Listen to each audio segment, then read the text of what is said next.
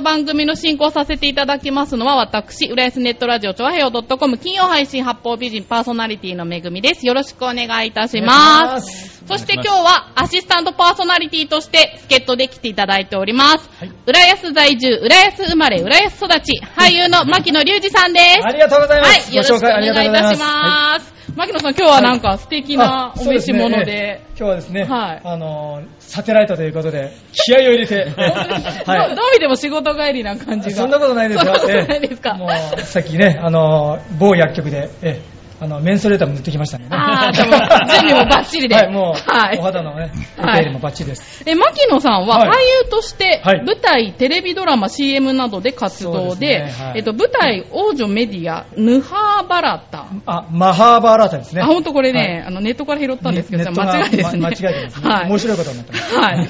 大女子誌ですね。世界三大女子誌の一つあそうなんですねのマハーバーラータってすごい長編誌なんですね。はい。その中の一つの、うんえー奈良王の冒険物語といううん。のを、えーずっとやっております。今でもやってるんですか？えっ、と、去年までやりました。うん。はい。あミュージカル舞台、えー、と音楽劇ですね、うんえあの生演奏、俳優による生演奏と、えー踊り、そしてお芝居という感じで、もう50人ぐらいのあの出演者で、すごいねアビニオン演劇祭というですね、えー世界演劇祭の方にね、フランスの方に招待されまして、させていただきました。はいそうなんですね。CM? セガサターンとか？はい、そうですね。うんまあちょっとかなり前になりますけど。ああ、そうなんですね。藤岡弘さんの主演うんのはいはいセガタ、セガサタンシローっていうですね、こう、す 姿三四郎、姿三四郎、セガサタンシローっていうですね、強引ですけど、いろんなこう面白い。柔道になって、ね。はい。で藤岡弘に、はい。あの、襲ってかかるゾンビ役ですね。おオーディションで。ちょっとね白目を向いてくださいみたいな感じで。う何でもやるんですね。そうですね。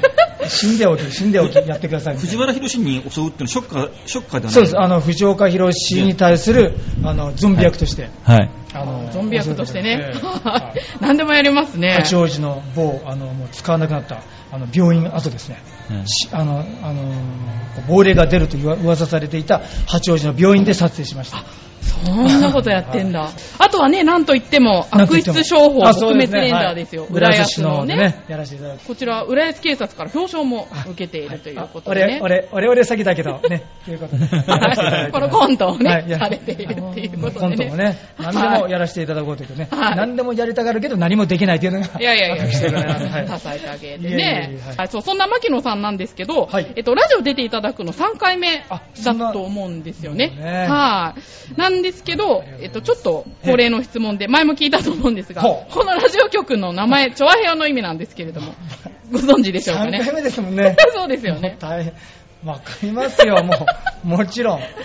な調和表ですね。そうそうそうそう。はいね意味わかりますかね？わかりますよ。もう人と人とのね、つながり、出会い。早くしてくれませんか？巻きで、えはい。え、ね、あなたと会えてよかったいうね、まあまあまあまあまあまあ。そういうことですね。はい愛してます。違うってんでしょ、だから。はいね。あにわせよ。えてか、リアルにも分かってないですかもしかして。もうボケてるんじゃなくて。いや、本当。もう鬼塚先生はもうバッチリ分かってますね ええあの先、生分かりますか？韓国語っぽいのはわかりますけどね。あーさっき愛してるよっていうのは韓国語ではサランヒヨだから。サランヒヨそうです。それではないないですよね。そうそうそれだから何なの好好きです。あきですごいあ、ちょっと似てる。初の三宅さんが答えてるっていうね。生さすがですさすがですよ。もう、ありがとうございます。答えられるようになっちゃいけないかなと思ってるんですね。そっか、わざと。僕の心境としては。あなるほどね。答えられるようになるまで、調和平和に出演させていただいて。そこはもう関係ないですけどね。そうですね。はい。ありがとうございます。まあ、長平はそんな感じで、はい楽しいことが好き、喋ることが好きな仲間が集まっているという意味なんですね。はい。そして、このスタジオとなっている市民活動センター、これも前回聞いたと思うんですけど、はいこれ何するとこかわかりますか？市民活動のはい。センターです。で誰でも答えられますよね。もう浦安のですね、はいあのあらゆるボランティア活動ですとかですね、はいはいはいはいあのいろいろ市のためのあの地域活動を発信しているセンターです。まあ、そんな感じですよ。ははいい。素晴らしい。合ってます、合ってます。はい。市民活動団体を、えっと、サポートする施設で、まあ、団体の上の相談乗ったりとか、ね情報を教えてくれたりとかね、するところですね。あの、調和表もその一団体として活動2階にはしております。消費生活センターというね。ありますねはいございますのでね。牧野さんご用達のね。はいね はい。まあ、そんな感じ不でね。審な電話があったらこちらにご相談ください。はい。そうなんで、よく間違えてこっちの、こっちの1階で聞く人いますけどね。大丈夫です。はい。2階にご案内そしますお 間違いのないように。はい。それでは早速、こちらから参りましょう。マチコイン、浦安はイェーイチョアヘヨありがとうございます。マチコイ浦安は、浦安で活躍する方や団体、お店などを紹介して、浦安の良さを知ってもらおうという浦安の情報番組です。本日の団体は、まちづくりミーティングのメンバー、三宅さんにお越しいただいております。三宅さんよろしくお願いいたします。お願いしますイエーイまちづくりミーティングとは、浦安をもっと知り好きになろうと活動する皆さんが集まる市民活動サロンです。元町を中心にゆるく町おこしを企画し、これまで路地裏散歩、縁台作り、街歩き、浦安市記録映画上映会などを行ってきました。そして、お隣にいらっしゃるのが本日のゲスト、作家、出版プロデューサーの鬼塚正先生です。よろしくお願いいたします。こんにちはお願いします。ありがとうございます。ありがとうございますカルテットです。鬼塚先生もね、何度も調和屋の方、えはい出演していただいたんですけど、サテライトはね、初めてですよね。はい。はいそうですね。ここで来て、ここでお話しするのは初めてですね。初めてですね。はい。鬼塚先生のプロフィールをご紹介をさせていただきます。鹿児島市生まれ、大学在学中から世界放浪の旅を始め、40カ国を回りながら、各地で働く、帰国後、海外著作の版権エージェント会社に勤務した後独立。著書にリトル DJ、2000年映画化、僕たちのプレイボール、2010年映画化、カルテット、2012年映画化、ミュージカル化、花戦、恋文参加、鬼塚パンチなどがあります。ということで。はい。はい。そうですね。はい。ではまず、えー、まちづくりミーティングの三宅さんに、その活動についてお伺いしたいんですが、まちづくりミーティング、一言で言えば町おこし的なそうですね。感じですよね。はい。ただ町おこしといっても、大きな予算があって、大きなことをするわけではなく、なくて、ね。あの好きな人がはい。集まって、街を歩いたり散歩したりしながらこういろんなことを探して楽しく遊ぼうということが目的で毎回楽しく参加させていただいてます。毎回人数何人ぐらい集まるんですかね？だいたい10人から20人ぐらい、10人から20人ぐらいですかうんね,、そうなんか結構いろんなことされてるんですよそうですね。路地裏散歩とか、はい。普段歩けないところとか住んでてもなかなか行かないよっていうようなところとか行けるんで楽しい。うんうんうんうん。宮家さんもほぼ毎回参加そうですね。されていて、はい。参加されるようになったきっかけっていうのは、えーきっかけは私もともとあの朗読青ペッカーというサークルを起こしましてであのそのサークルがもともと博物館の出身なんですね。博物館の青べか物語を読む朗読ボランティアとして集まってその朗読発表会が終わってさらにじゃあ好きな人だけ集まりましょうということでサークルを作ったんですね。で1年目は博物館でこう活動をしてたんですけどもやはりそうじゃなくって市民活動の中に出たらどうですかと言われてそれで、まあ、あの外に出るには予算もないし会場もないということで あの市民活動補助金というのがあるというのを伺ってでその市民活動補助金を申請しようということでその時にこの市民活動センターにとってもお世話になりました。でその時にこういうことをしようというような話が持ち上がってじゃあ青べかもぜひ参加させてくださいということで関わるようになりました。参加して、はい。なんか印象深かった企画ってありますか？そうですね。やっぱり路地裏散歩も楽しかったし、うん。あの猫掘り歩きじゃないけど、はいあのいろんな清流神社とか行ったりとか。で一番最近はあのベカ舟乗船体験やってきました。乗れるんですか？はい乗りました。境川で。あれなんかつい最近ですけど。あれなんか結構小さいですよね。うん。そうですね。1人とか2人とか。であの水辺の会の方が操船を練習されててそれで。現代でも、もう、あるんですね、そういったの。あります。あの、一応、郷土博物館で管理をされてるのかなと思いますけども。昔のものを使ってるわけじゃなくて、今今作った今というか、作ったのはもかなり前。う、前かもしれないんですけども、あの、あれあれって水漏れしない水漏れっていうかその浸水しないんですか？あーそれ気になる。私も気になる。怖い怖いです。。ちゃんと浮いて、はい濡れることなくえ乗ってられました。なんか見るえー、なんかあのー、海、海を、なんていうかな、海のアワビカっていうか、あれあれは、下になんかコールタールみたいなものを塗って浸水を防いでるみたいですけど、そうですね。あの、そこにやっぱり塗ってありますね。で、ベカ船っていうのは、もともと一人乗りの、あの、乗りを取るための船なんですね。一人乗り用なんですか一人乗り用なんですね。で、あのーそれで浦安の人たちはそれに乗ってアサリを取ったりとか、いろんなことをしてたんで、あの、最盛期はあそこの境川に千数百隻が係留されてたっていう。センスね、すごいですね、かなりね。センス。そうなんですね。でもともねすごい、はいその当時の人口ぐらいなんじゃないですか？人口あでも、そうねかもしれないですね。そうですねそれをい昭和初期？昭和のな10年代あ戦前ですからね、はい。はい。ですね。まだ、あのね、浦安市なんてできるずっとずっと前ですよね。村です。そうです。はいはああ、そっか。いであのー浦安橋が開通したのが昭和15年あですから。ーなんか浦安に大し大災害が大台風でしたっけ？あ台風来ました。その前ですね。前ですね。でも台風はこう何回も来てるので、はい、そのたんびにこう浸水したりとか、はいはいいろいろしてるんですよね。堤防なかったですからね、今のようなね。はいそうそうそう。皆さん、昔の浦安の話に食いつきますね。ねえ、マグロさんなんかでもね、浦安生まれ、浦安育ちですもんね。うちのあの、家の実家のその倉庫があるんですけど、やっぱそこに海苔を作る道具があって、そうですね。僕幼稚園の時のこう見ると、父の職業にこう、漁業って書いてあって、やってたんだみたいな。そうなんだ。そうですね。もともと漁業の町なんですね、浦安っていうのは。そうですよね。はい、うん。それであの東京と目と鼻の先にありながら、交通手段がなくって、やはりこう、はい。独立した、孤立した町だったということで、その青部家物語の山本周五郎とかも興味を惹かれて住み着いたというようなあれもあるみたいですね。いろんな文豪がね、浦安はこう、通過してるん。うんあ、そうなんですか？山本周五郎以外も？ですよね。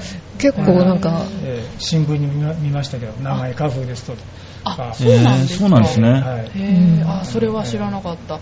まあね、先ほどちらっと出ましたけど、その山本周五郎の青部家物語。はいはいえ、えっと、三宅さんは以前はね、そうです。朗読青部家にいました。何回も読みました。青部家物語、意外とね、浦安の人知らない人多いんですよそうですねはいどんな話かっていうのを、ちょっと端的に教えていただけますか？そうですね。青部家物語そのものは、えー33の短編からなってるんですね。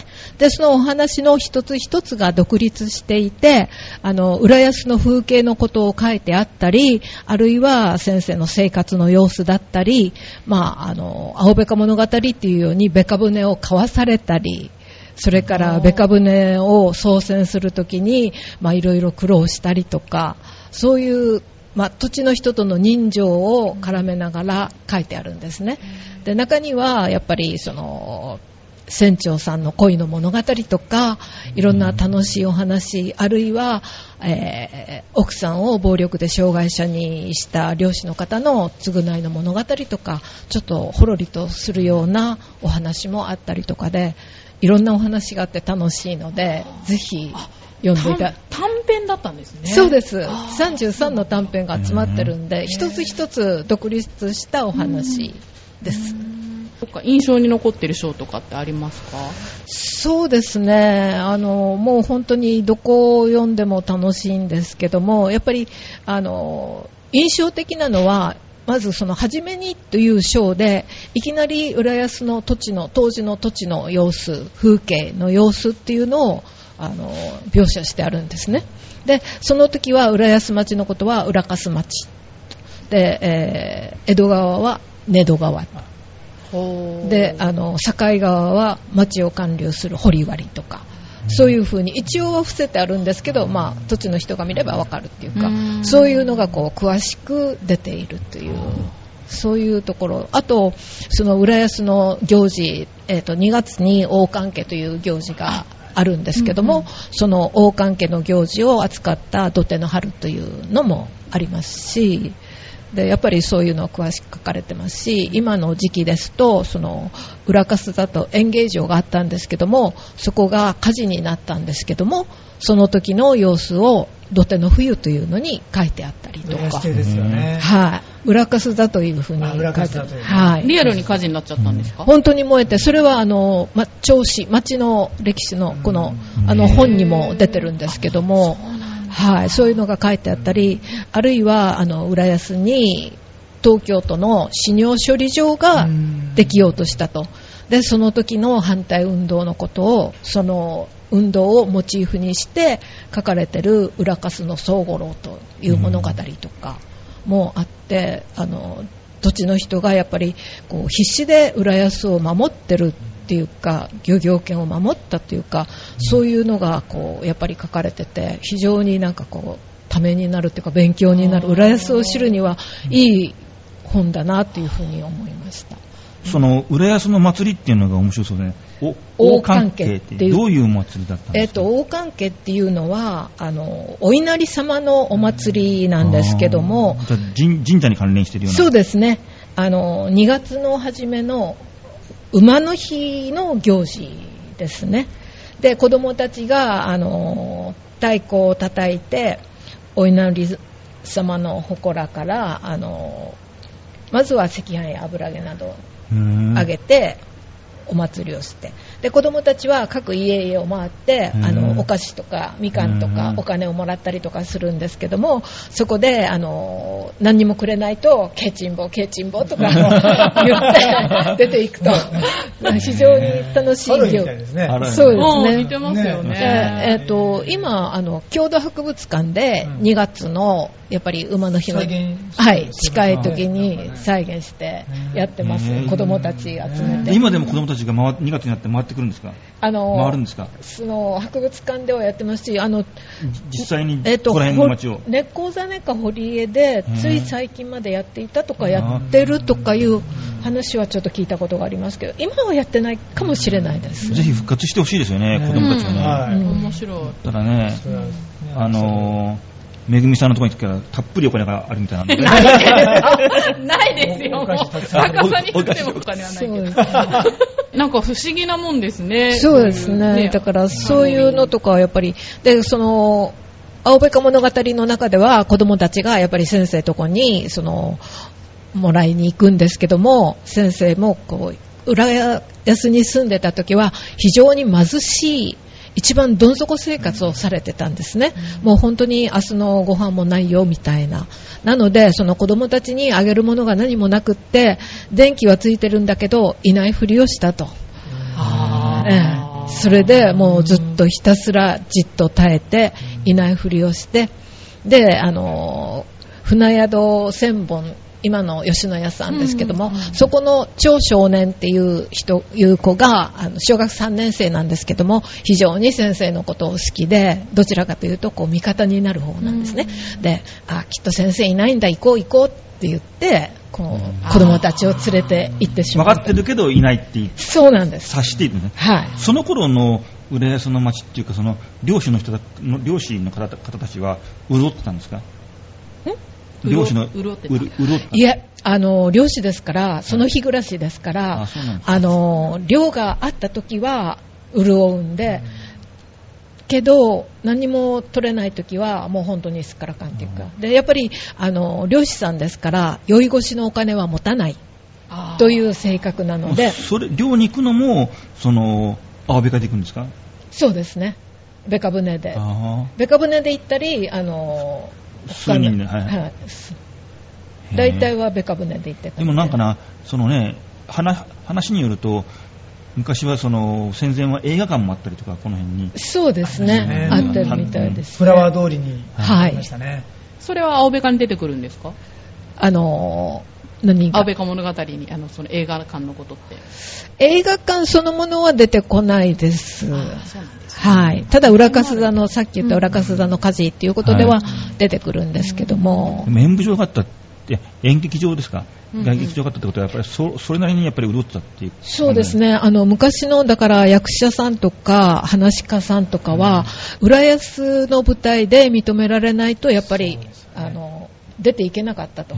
裏そうなんだそうなんです。浦安に出てもう拍手喝采もなければもうその人はダメだと、でもう芸が下手だと降りろとかもすごいあのやじられてしまう、うんやじられてしまって、ね。漁師さんだからとか言って。そうです。はっきり言いますからねはっきり言うから、はい。ちょっと関西的なノリがあるのかしら。そうですね、だからやっぱりあの当時、娯楽っていうのがないので、やっぱりそこだけっていう感じだったので、皆さん、そいろんな方が見えて、で見る目は確かで、浪曲とかね。そうですね。だから、その、今ですといろんな、例えば、ここは落語よとか、ここはあれだけよとか別なんですけど、当時は、この時期は、ここで、あの、落語をやりますよとか、この時期は映画をやりますよとか、そういう感じだったと。何でも総合的なはい総合的なことをやってたと思うんです。ねだからお芝居があったりとかは、いいろいろだったと思うんですけど、そう。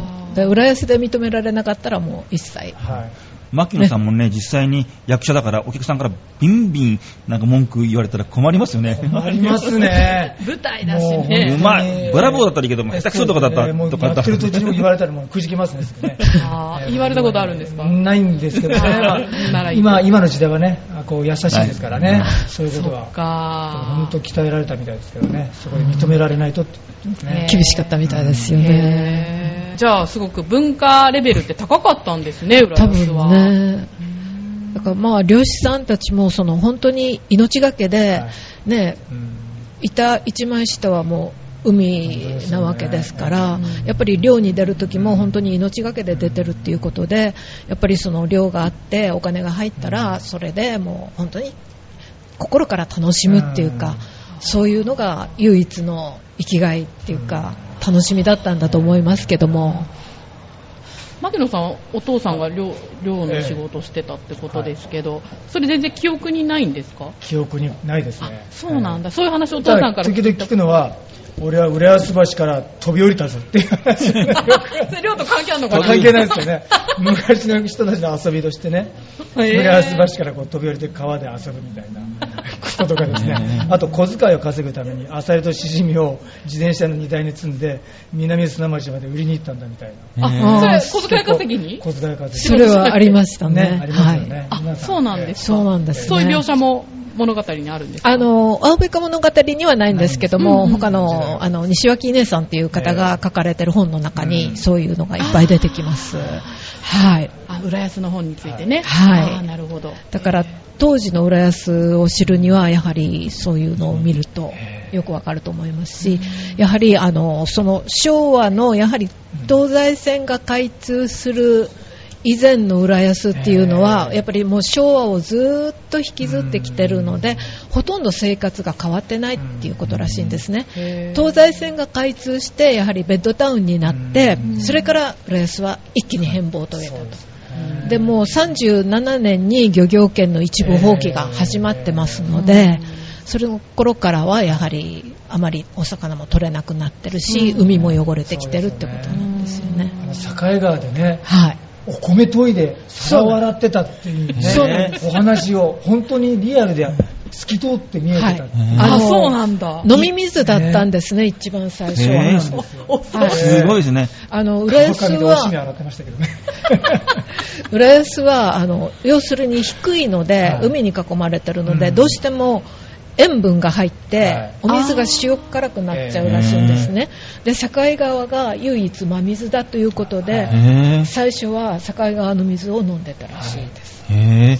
ということは、その、上流の方たちの垂れ流しっていうか、ねえだからそれはやっぱりりちゃんと、振り分けじゃないけどやってたみたいですよ。だからルールがあったんですか？はい。稲さんの本読んでも、うん。やはりお茶碗を洗って私洗濯に来たわって言うとじゃああっちの下の方に行ってとか、うん。という感じで、やっぱりえ住み分けじゃないけどうまくされてたみたい。今は浦安市って漁師はゼロですよね、確かね。もう漁業権全面放全面放棄棄ですよね。はい。であのー宮城さんは、その、資料館に出入りしてたから、ね、そそそそこに結構その昭和初期のなんていうかな、その、道具、その、漁、はい漁の道具とか結構いっぱいありますよね。あはいれ見ると楽しいですよね。そうです。あそこ展示室がありますので、あの、ベカ舟の模型もありますし、船大工さんが今も作ったりとかしてますので、あそこはもう非常に楽しいし、うん。私たちもその青ベカ物語を読むにあたって、やはりその付近の歴史的背景とか、そういうものについては博物館の学芸員の方から教わったというのがありますね。で、やっぱりその読むにあたって、背景がわからないと読めないっていうところもありますし、その作者の本意を伝えられないという部分もありますので、そういうところを勉強しながら、こういう時代背景がありましたとか、こういう状況でしたとか、そういうことを一応勉強して、それから読みに入るという感じで。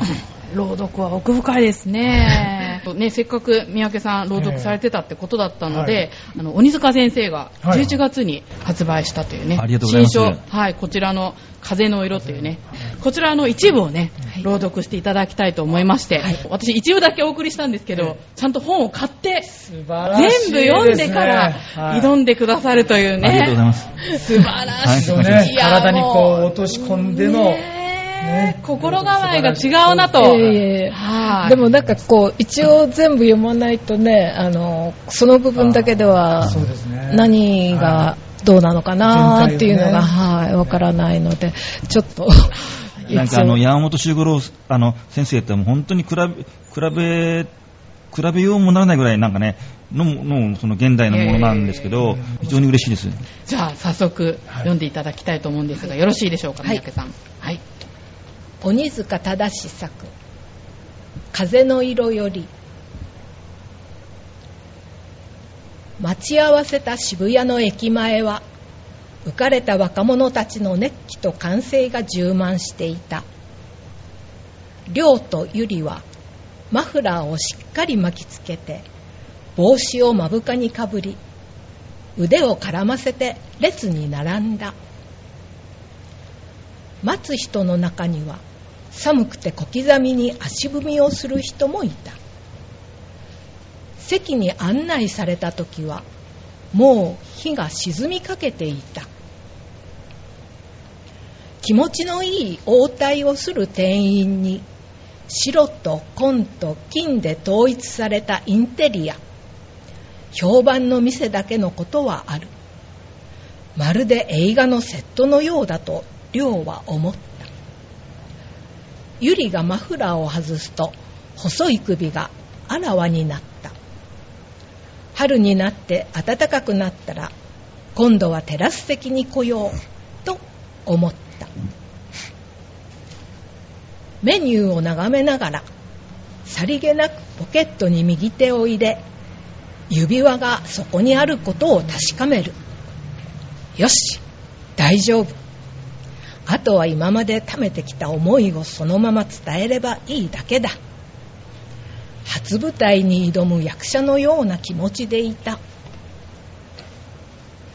しかしその日のゆりはいつもとは違っていた。新しい職場に嫌なやつとかいない？と聞くと別にと顔を歪めそっけない返事が返ってきた。ゆりは話題を変えるように「待ちくたびれたね」と注文したものがなかなか出てこないことを言った。違う品にすればよかったかな。何を言っても別にうんうんばかりでさっぱり会話が続かない。何の話をしてもその日のゆりは物憂げでどこかはるか遠いところを見るような目をしていた。あの日の朝に見た。涙をこぼすゆりと重なった。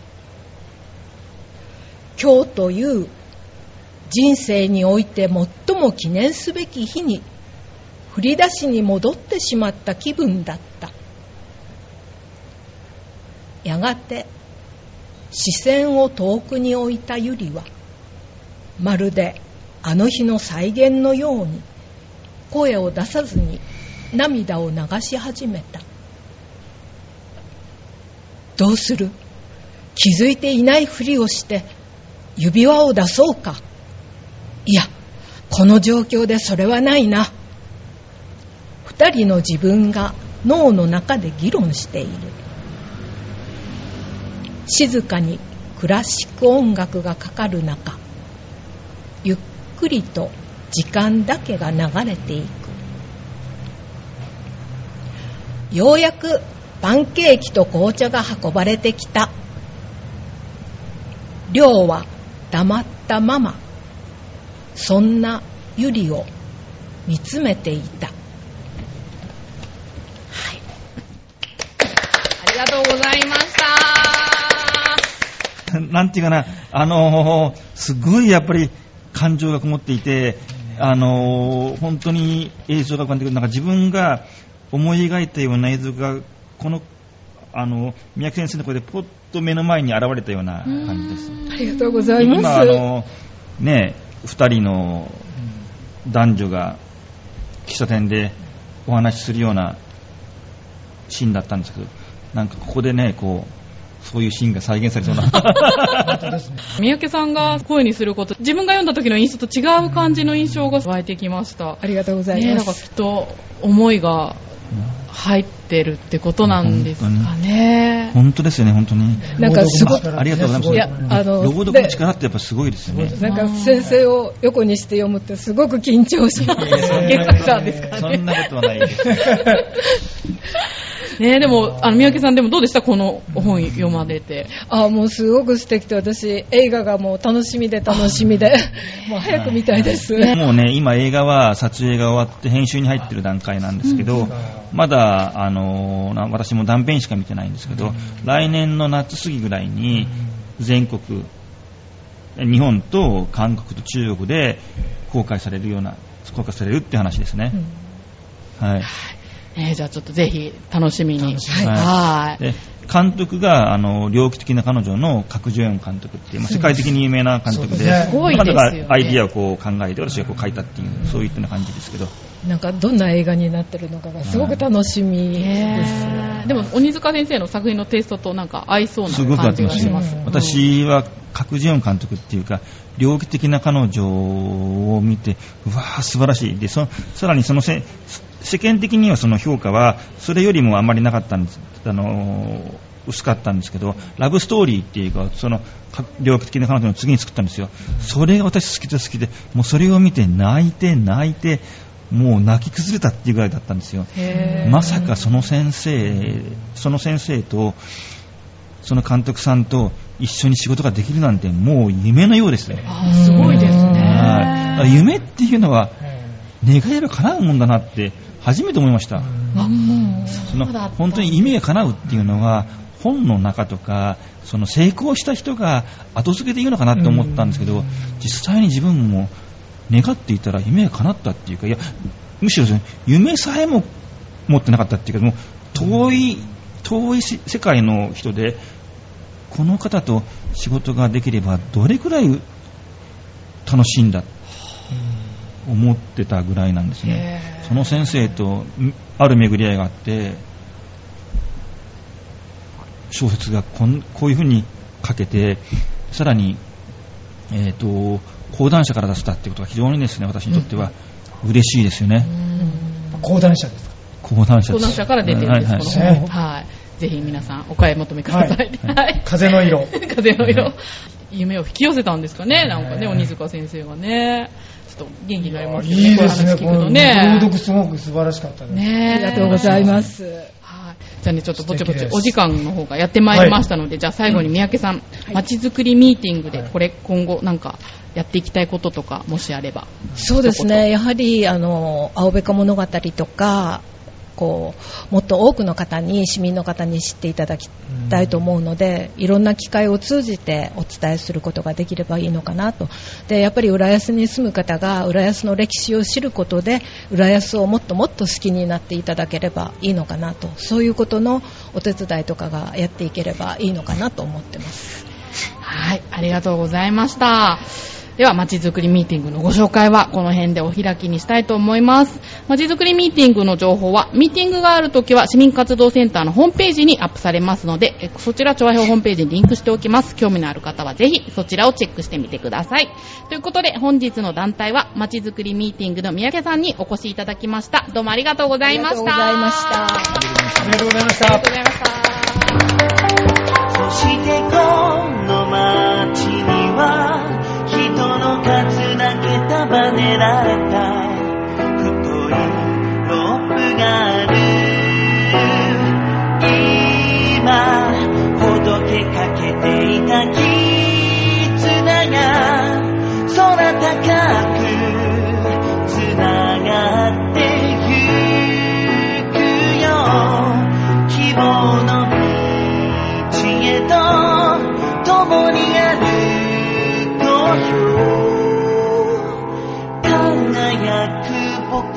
の明日のために